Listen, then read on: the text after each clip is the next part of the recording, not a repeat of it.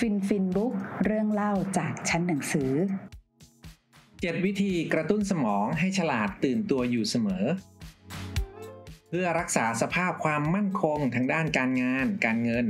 สมองมนุษย์เราจะต้องมีศักยภาพที่ดี มีความตื่นตัวพร้อมรับการเรียนรู้ การปรับปรุงพัฒนา และการสร้างสรรค์สิ่งใหม่ๆ ให้ก้าวล้ำทันโลกอยู่เสมอ และนี่คือเคล็ดลับที่จะสามารถเพิ่มพลังให้สมองของเราทำงานได้มีประสิทธิภาพมากยิ่งขึ้น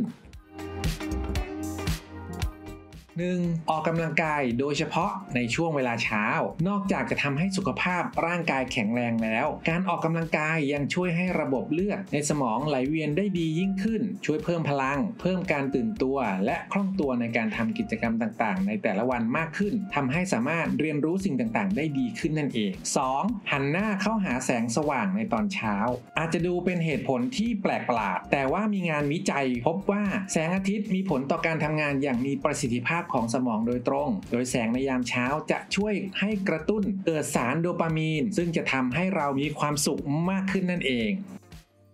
3. ฟังเพลงโปรด โดยเฉพาะจังหวะของดนตรีที่เราชอบ จะช่วยสร้างพัฒนาการให้แก่สมองได้ โดยดนตรีจะไปกระตุ้นให้เกิดสารต่างๆ ในสมอง เช่น สารโดปามีน หรือสารความสุขที่เมื่อถูกหลั่งออกมาแล้ว จะส่งผลต่ออารมณ์ ให้มีความตื่นตัว กระฉับกระเฉง มีสมาธิมากขึ้น และไวต่อสิ่งกระตุ้นต่างๆ รอบตัว ซึ่งการฟังดนตรีในช่วงเวลาปกติทั่วไป ที่ไม่ใช่การฟังเพื่อตอกย้ำเวลาที่เราอกหัก หรือว่าผิดหวังจะทำให้เรามีความสุขมีอารมณ์ดี แล้วส่งผลต่อศักยภาพในการทำงานของสมองที่ดีขึ้นได้นั่นเองนะครับ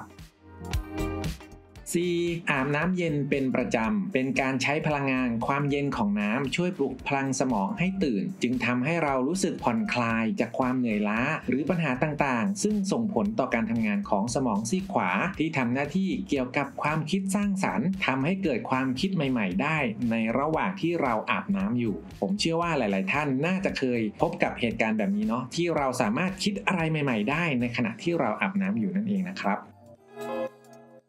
ฝึกการจำง่ายๆ หรือเล่นเกมรับสมอง วิธีนี้จะช่วยให้สมองได้เริ่มต้นเรียนรู้ การจดจำจัดระบบระเบียบสิ่งต่างๆ ให้เข้าที่เข้าทางมากยิ่งขึ้น โดยอาจจะเริ่มจากสิ่งง่าย ๆ ใกล้ตัว เช่น การจำเบอร์โทรศัพท์ของคนสำคัญของเรา หรือว่าจำตารางนัดหมายที่เราไม่จำเป็นต้องเปิดดูปฏิทิน หรือว่าดูโพยที่เราจดไว้นะครับการเล่นเกมรับสมองเป็นประจำจะช่วยให้สมองจดจำทำเรื่องต่างๆ ได้เป็นระบบระเบียบได้ดียิ่งขึ้นนั่นเอง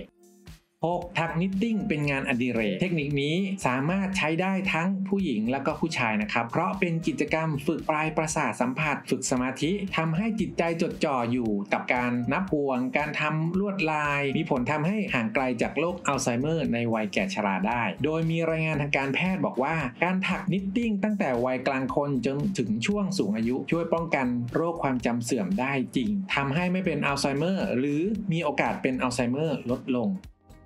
7. ปลดปล่อยความเครียดหาเพื่อนระบาย เพราะมนุษย์เป็นสัตว์สังคม ต่อให้ไม่อยากเข้าสังคมหรือเสวนากับใคร แต่โดยธรรมชาติแล้ว มนุษย์ไม่สามารถอยู่คนเดียวได้นะครับ แม้ว่าเวลาปกติไม่ได้มีปัญหาชีวิตอะไร แต่ผู้เชี่ยวชาญก็ไม่แนะนำให้เราเก็บตัวอยู่คนเดียว หรือว่าไม่ยุ่งกับใครเลย เพราะว่ามันจะส่งผลให้จิตใจของเราหดหู่ไม่สดใสทำให้สมองไม่ตื่นตัว การได้พูดระบายในสิ่งต่างๆ ทั้งที่เรามีความสุขและมีความทุกข์กับใครสักคนเป็นประจำ จะทำให้สมองโปร่งเบา มีพลังงานด้านดี และตื่นตัวมากขึ้นตามกลไกของธรรมชาติ ลองนำทั้ง 7 ข้อนี้ไปใช้ดูครับ และผลเป็นยังไง ลองมาบอกกันในคอมเมนต์นะครับ